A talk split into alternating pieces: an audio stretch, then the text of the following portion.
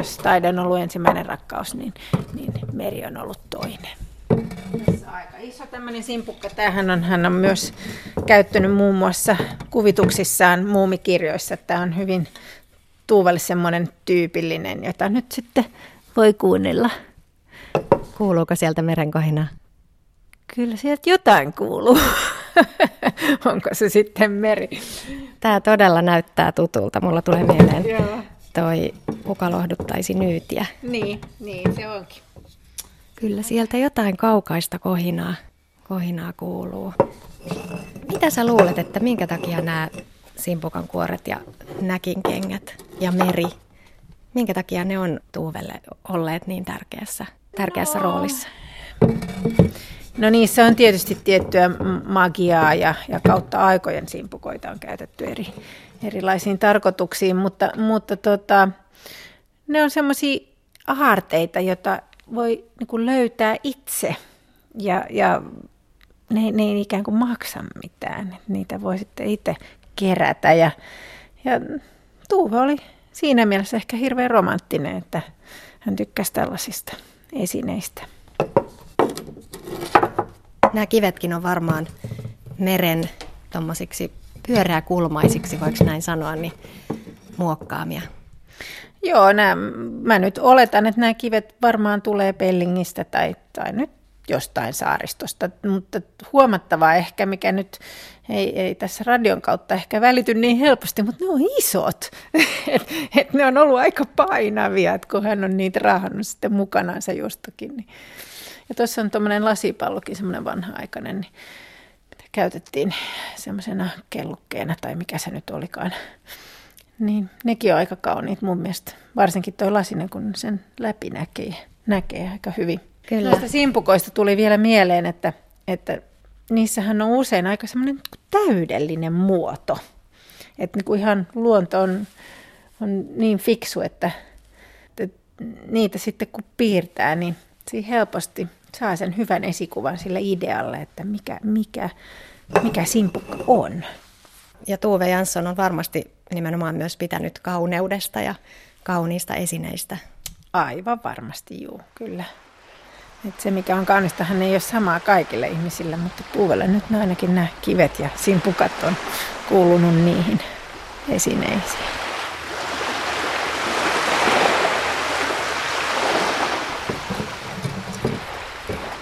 Tämä on kyllä hieno tämä isoin. Joo.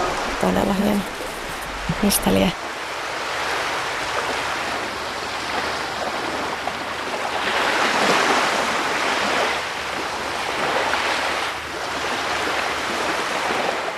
niissä on ehkä se, sekin se eksotiikka jostain niin kuin kaukaa, just, joku ranta jossain todella kaukana, missä on niin kuin ikään kuin eri, eri maailma.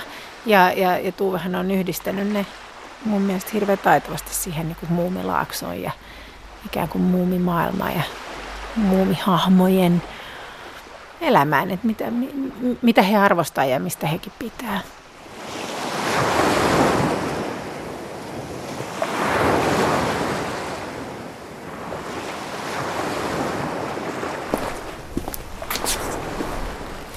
Tämähän on niinku kotina aika pieni, että tässä on toi niin sanottu pieni huone tai lillarymmet, missä Tuve alun perin asu. Siis ihan vaan tuossa pienessä huoneessa ja tämä oli sitten ateliepuoli, mutta nykyään me ollaan aika paljon täällä ateliepuolella. Tämä on kuin onkin todella valoisa ja korkea tila. Tuommoiset suuret kaariikkunat avautuu tonne kahteen eri ilmansuuntaan ja sieltä aukeaa näkymät Helsingin kattojen ylle. Jotain vanhoja savupiippuja näkyy, näkyy tuolta. Tämä on sikäli mun mielestä niin kuin ihana paikka, että vaikka tässä on niin kuin aika vilkkaat kadut tässä alapuolella, niin tämä on kuitenkin aika hiljainen tämä atelia, että kun tässä on, niin tämä voi olla ihan rauhassa. Niinpä. Tämä on niin kuin täällä kaiken yläpuolella. Joo. Kun Tuuve tänne tuli silloin silloin kolmekymppisenä, niin tämä oli aika huonossa kunnossa tämä ateljee. Joo, kyllä. Siis tämä koko kortteli oli niitä, jotka pommitettiin silloin keväällä 1944 ja ilmeisesti tämäkin tila on ollut hyvin erilainen silloin, että kaikki ikkunat on ollut rikki ja täällä on, tämä on ollut, tämä siis alun perin hän oli tehty työtilaksi ja tässä oli ennen sotia työskennellyt toinen maalari nimeltä Jalma Haagastam, joka sitten valitettavasti kuoli sodassa. Mutta kun Tuuve tänne tuli, niin tämähän oli siis, ei, ei tämä missään nimessä ollut niin kodikas tai kodiksi tarkoitettu. Et kuten mainitsin jo aiemmin, niin hän, hän silloin kun muutti tänne keväällä, niin hän, hän asui tuossa pienessä huoneessa, joka on siinä ihan, kun tullaan sisäovesta. Voidaan ja, vaikka mennä sinne. Joo. Ja, ja, ja sehän on, on, on todella pieni. Tässä ainoa tapa lämmittää on ollut tämä porimatti, joka on tässä. Ja tässä oli siis vesihana ja hyvin alkeellinen vessa. Se oli siinä. Ja, ja tässä ei ole ollut niin lämmitystä, ei kylpyhuonetta, ei keittiötä, ei mitään. Mutta ilmeisesti se ei ole Tuve haitannut, niin hän on kuitenkin muuttanut tänne silloin, kun tämä ikään kuin vapautui. Tehnyt sen kodikseen. Tässä on siis edelleen tämä puukamiina, klassinen porin matti tässä tota, sisääntulohuoneen, eli tämän Tuuven asuinhuoneen tässä nurkassa. Joo, se on mun mielestä ihanaa, että hän on säilyttänyt sen täällä, eikä niin kuin jossain vaiheessa sitten, kun on remonttia tehnyt, niin, niin poistanut sen. Se on kaunis esine. Mä en tiedä, siis mä jotenkin ehkä oletan, että se on Tuuven elämän aikana vielä silloin myöhemminkin ollut ihan käyttökelpoinen, mutta että mä en ole itse nähnyt, että hän olisi sitä käyttänyt. Se on nyt aika tiukasti kiinni tässä. Mä en saada sitä. Tai ja mä en uskalla, ala. joo, ottaa. Täältä koska... No tässä on tämä luukku. No tässä on nyt edelleen ainakin tuhkaa, niin kyllä sitä on nyt ilmeisesti käytetty. Se on ihan kiva. Mä en ehkä uskalla avata tätä luukkua nyt, jos mä en saa sitä kunnolla kiinni. Joo, ei avata. Joo. Sieltä tuhkat pöllyä.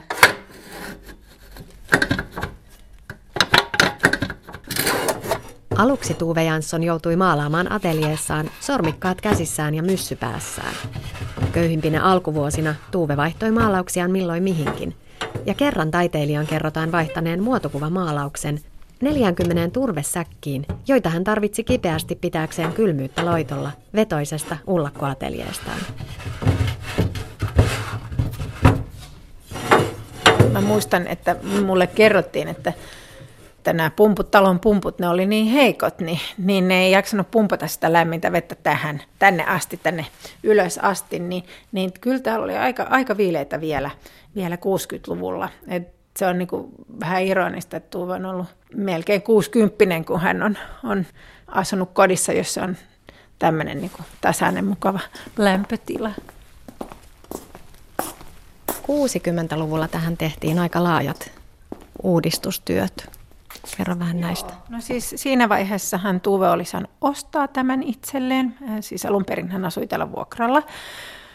Varmaankin Tuulikin innoittamana hän on, hän on niin päättänyt, että hän tässä tekee tietynlaisia tämmöisiä uudistuksia. Ja hän oli myös Tuulikin Pietilän kautta tutustunut Reima Raili Pietilään. Ja heidän kanssa sitten suunnitteli tämän atelien uuden ilmeen. Muun muassa vanhoista valokuvista hän, hän tulee ilmi, että tässä on nämä isot kaareikkunat, niissä on ollut ristikoita. Ja, ja kuulemma niin ne hankaloitti Tuuven maalausta, koska kun valo loisti niiden läpi, niin tuli varjoja niistä ristikoista kaikki asetelmia muihin, niin hän, yksi pyyntö oli se, että jos niitä ikkunoita voisi vaihtaa erilaisiksi. Ja ne ikkunat, mitkä meillä on täällä tänään, niin on nimenomaan sellaisia, jotka Tuve silloin halusi 60-luvun alussa. Toinen ja ehkä, ehkä tärkeämpi vielä toivo mus hänellä oli se, että hän tiesi, että meri on noiden talojen kattojen toisella puolella, mutta hän ei näe sitä täältä, täältä niin kuin alatasolta, niin, niin kun tässä ateliessa on semmoisia pieniä, kapeita yläikkunoita, niin hänellä oli toivo, että jos voisi rakentaa tänne atelien puolella myös semmoinen parveke, josta hän näkisi sitten merelle asti noiden pienten ikkunoiden läpi. Voitaisiko me mennä käymään tuolla ylhäällä? Me voidaan, mutta noin noi portaat on tosi jyrkät, niin, niin, niin tota, ole varovainen. Hyvä, mennään varovasti. Joo, nämä muistuttaa melkein niin kuin tikapuita. Niin, kyllä.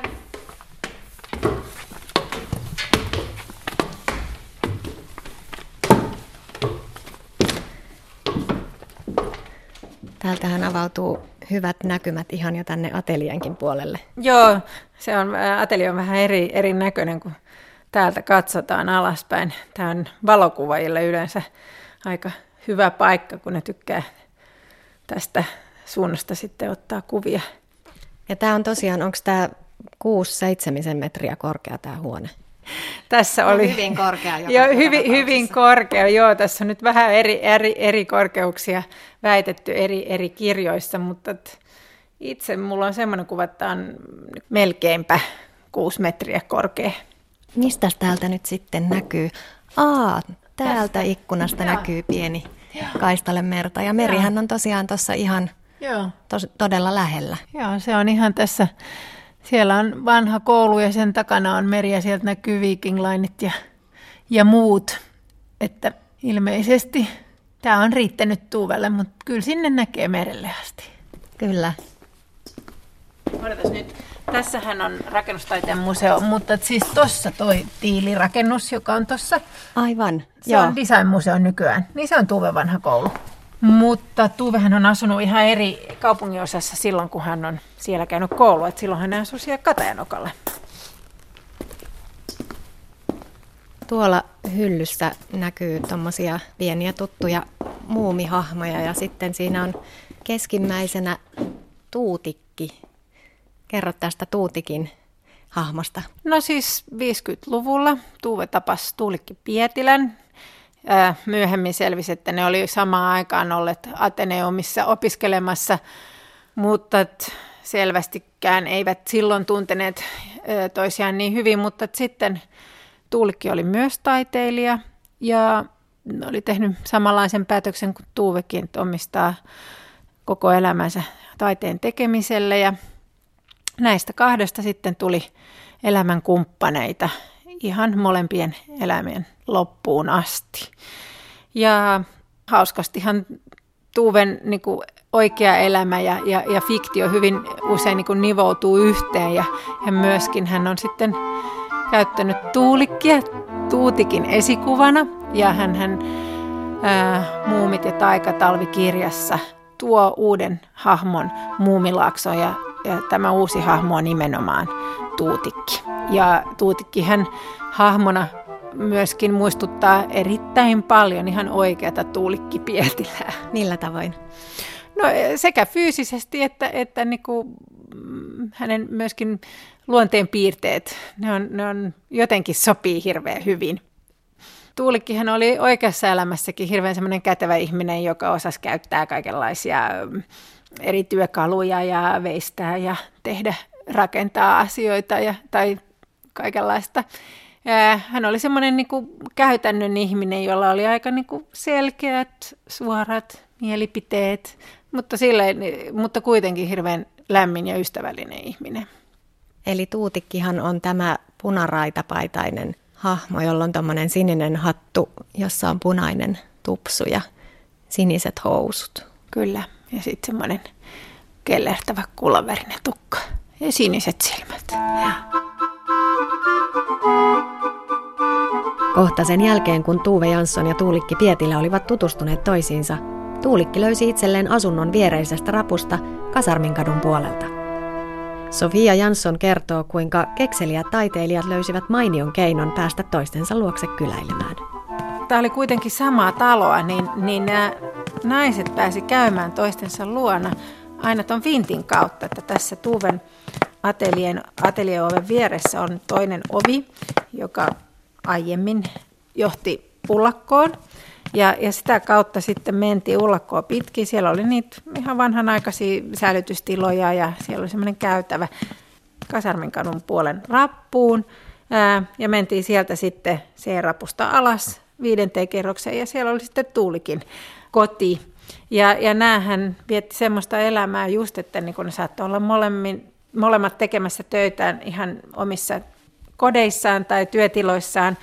Ja, ja sitten tapasivat aina lounasaikaan, menivät jomankumman luo tai, tai niin, ja sitten menivät takaisin tekemään töitä ja sitten taas illaksi niin söivät yhdessä. Eli, eli siis ihan ihanteellinen, että nä, näillä, näillä molemmilla taiteilijoilla oli siis oma rauha tehdä sitä omaa työtään, mutta silti viettivät niin kuin joka päivä yhdessä aikaa. Ja toi, toi käytävä, sehän oli ehkä vähän tuommoinen pölynen ja, ja tummahko ja, ja, ja näin, mutta sekä Tuuve että Tuuti, niillähän oli leikkimielinen asenne elämään ja ne, ne päätti, että he koristeleekin tätä käytävää ja niillä oli var, varsin paljon erilaisia mielenkiintoisia kuvia ja julisteita ja muuta ja sitten sinne niin kuin, ne laitettiin sinne vaan näytelle sinne käytävään, että olisi jotain kivaa katsottavaa, kun käveli sinne, sinne toisen ihmisen luo.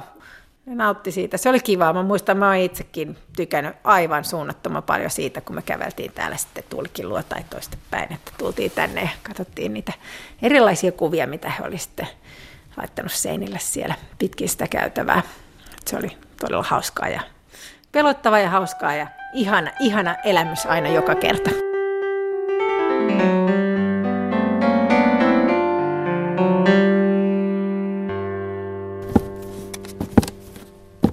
Kierretäänkö me sitä kautta? Joo, mennään tätä kautta. Toi niin kauhean jyrkkä toi.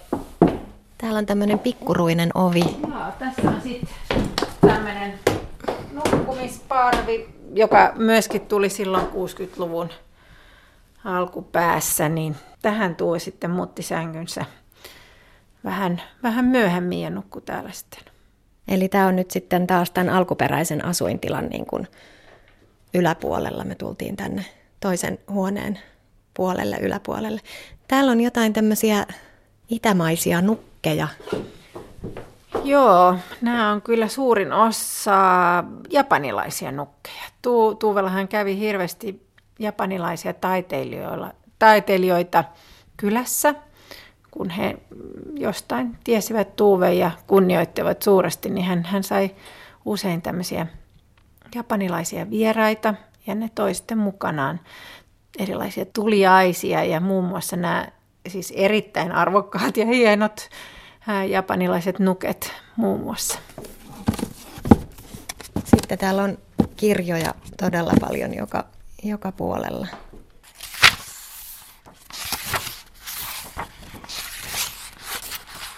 Joku kysyy, että onko tässä kaikki kirjat, mitkä Tuuve luki, niin mä sanoin, että ei, ei tietenkään, ei suinkaan. Tuuvehan luki taukoamatta ja, ja todella paljon, mutta täällä on osa hänen lukemistaan kirjoista ja ehkä ne, josta hän on välittänyt eniten ja pitänyt ne.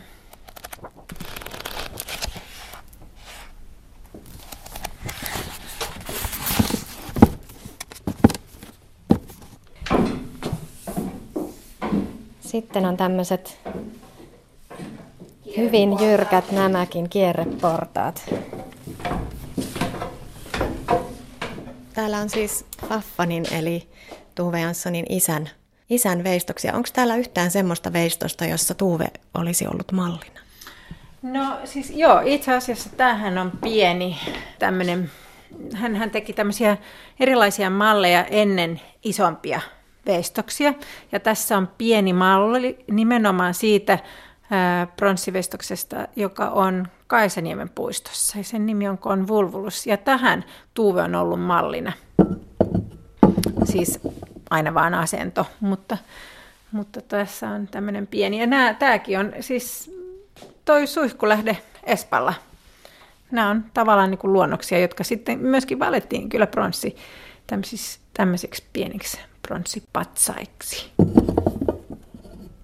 Pronssihan on painava aine, niin nämä on aika painavia, vaikka, uh, vaikka ne on näin pieniä. Ja sitten ne isommathan on tietysti valtavan painavia, mutta nämä on todella koristeellisia ja kivoja. Eli Tuuve on siis ottanut mukaansa tänne omaan kotiinsa ja työtilansa oman isänsä taidetta.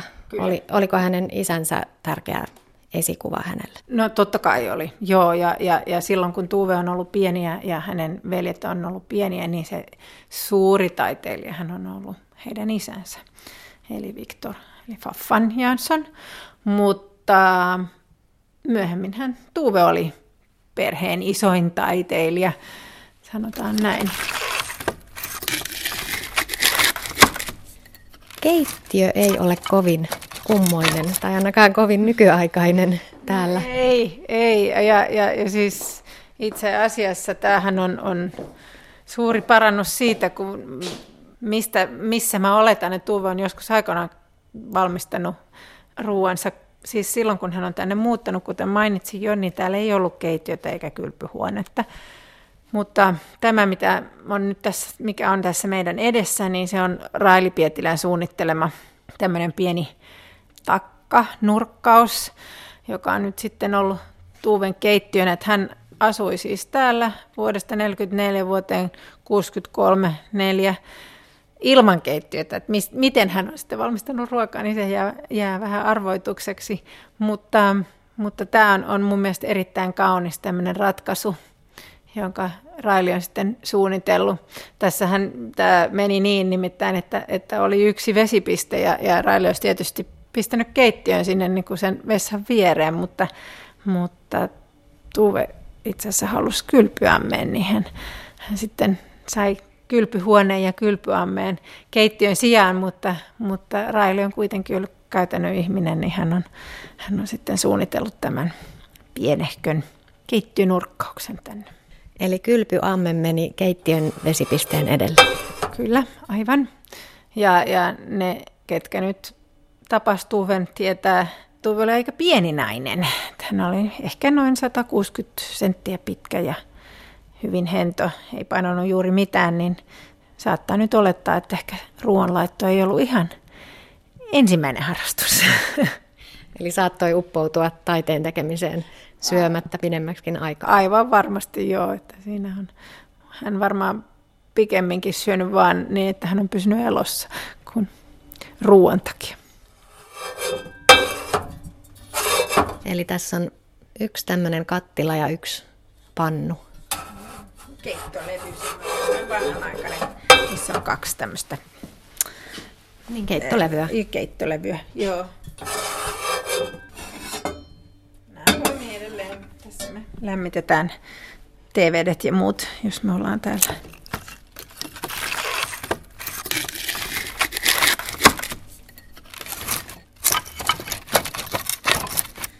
Mutta ihan äskettäin näin itse asiassa valokuva, jossa hän on sitten, kun tässä on puita tässä alla, että vähän me ollaan ihmetelty, että onko tämä ikinä ollut oikeasti takka. Mutta kyllä tässä ilmeisesti onkin poltettu puita tuossa, että oli joku valokuva, missä oli, ne oli ihan tulessa. Niin Tämä on takkanakin toiminut.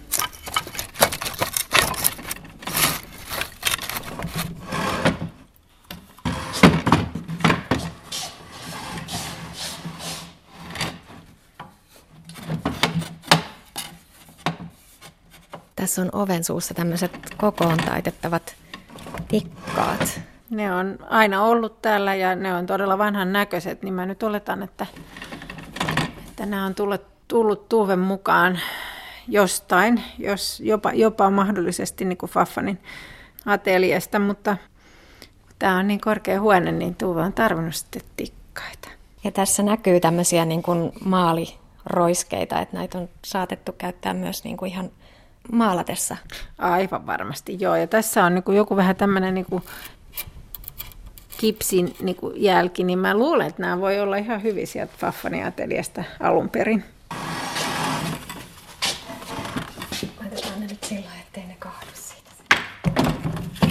No.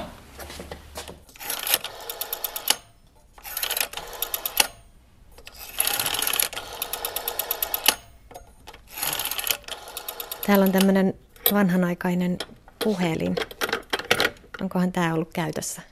Mä vähän epäilen, että ehkä toi, toi on Tuve saanut lahjaksi joskus. Että se on ihan hauska semmoinen niin todella vanhan näköinen. Toi vanhempi ihan tavallinen semmoinen pakelitti puhelin, niin se on ilmeisesti niin kuin sitten ollut se vakio. Ja sitten Tuuvella oli myös jossain vaiheessa semmoinen niin kenkämallinen puhelin, joka oli hauskan näköinen. Minkälainen kenkämallinen? No, siis, silloin jo oikein nimi, että se on semmoinen design-puhelin, missä numerot oli sen niin kuin, niin siellä pohjassa. Siellä pohjassa ja niitä sitten vedettiin ja sitten puhuttiin, se, siitä, sitä kutsuttiin ikään kuin kenkäpuhelimeksi, mutta eihän se ollut mikään kenkä, vaan se on semmoinen tietynlainen design, joka on nyt ilmeisesti todella kuuluisa. Mutta mä muistan vaan, että Tuuvella oli, oli joskus aikoinaan semmoinenkin.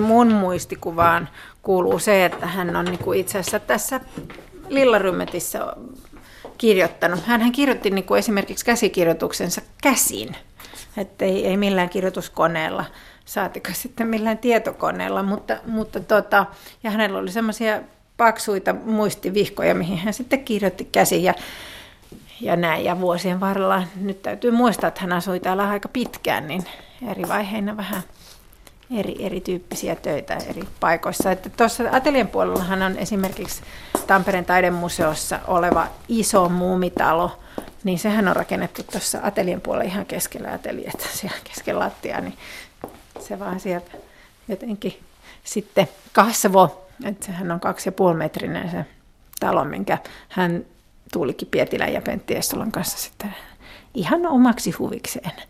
Ne rupesi sen rakentamaan niin kuin ikään kuin nukkekotina. Mutta se on hauska leikki. Miten tämä kaikkien tuntema muumipeikko oikeastaan syntyi?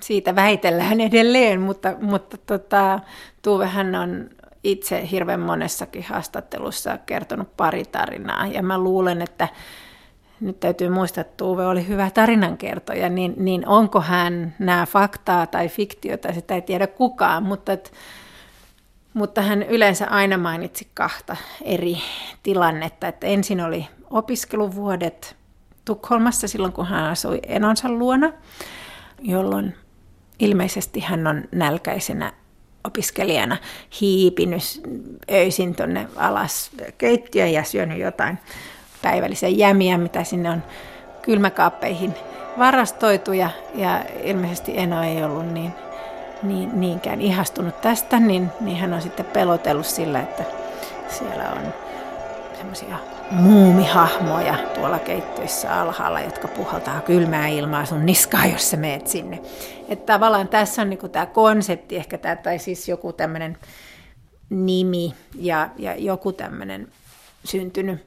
Ää, mutta sitten on, on toinen tarina, joka sitten liittyy saaristoon, että siellä on missä Tuve vanhemmat vuokras kalastajalta mökin, niin heillä oli ulkohuusi ja siihen se laudutus on ollut ilmeisesti niin väliä, että sitä jotenkin vuorettiin semmoisella pinkopahveilla ja, ja, ja se oli aika ruma, niin Tuve on, on sitten pyytänyt, jos hän saisi kynillä ja, ja, ja värillä vähän koristella siellä, siellä ulkohuusissa niitä, sitä pinkopahvia. Ja sitten on syntynyt siellä semmoinen käytäntö, että jokainen, joka on mennyt hussiin, niin on vähän silleen niin kuin piirrellyt tai kirjoittanut jotain niillä, niillä eri väreillä, mitä siellä on ollut. Ja ilmeisesti siellä on sitten käyty tietynlaista filosofista keskustelua hänen veljensä kanssa, ja kun Tuve ei sitten tiennyt, mitä vastata, niin hän on piirtänyt niin kuin rumin hahmo, minkä hän on keksinyt. Ja se on sitten ollut ensimmäinen muumi kuulemma.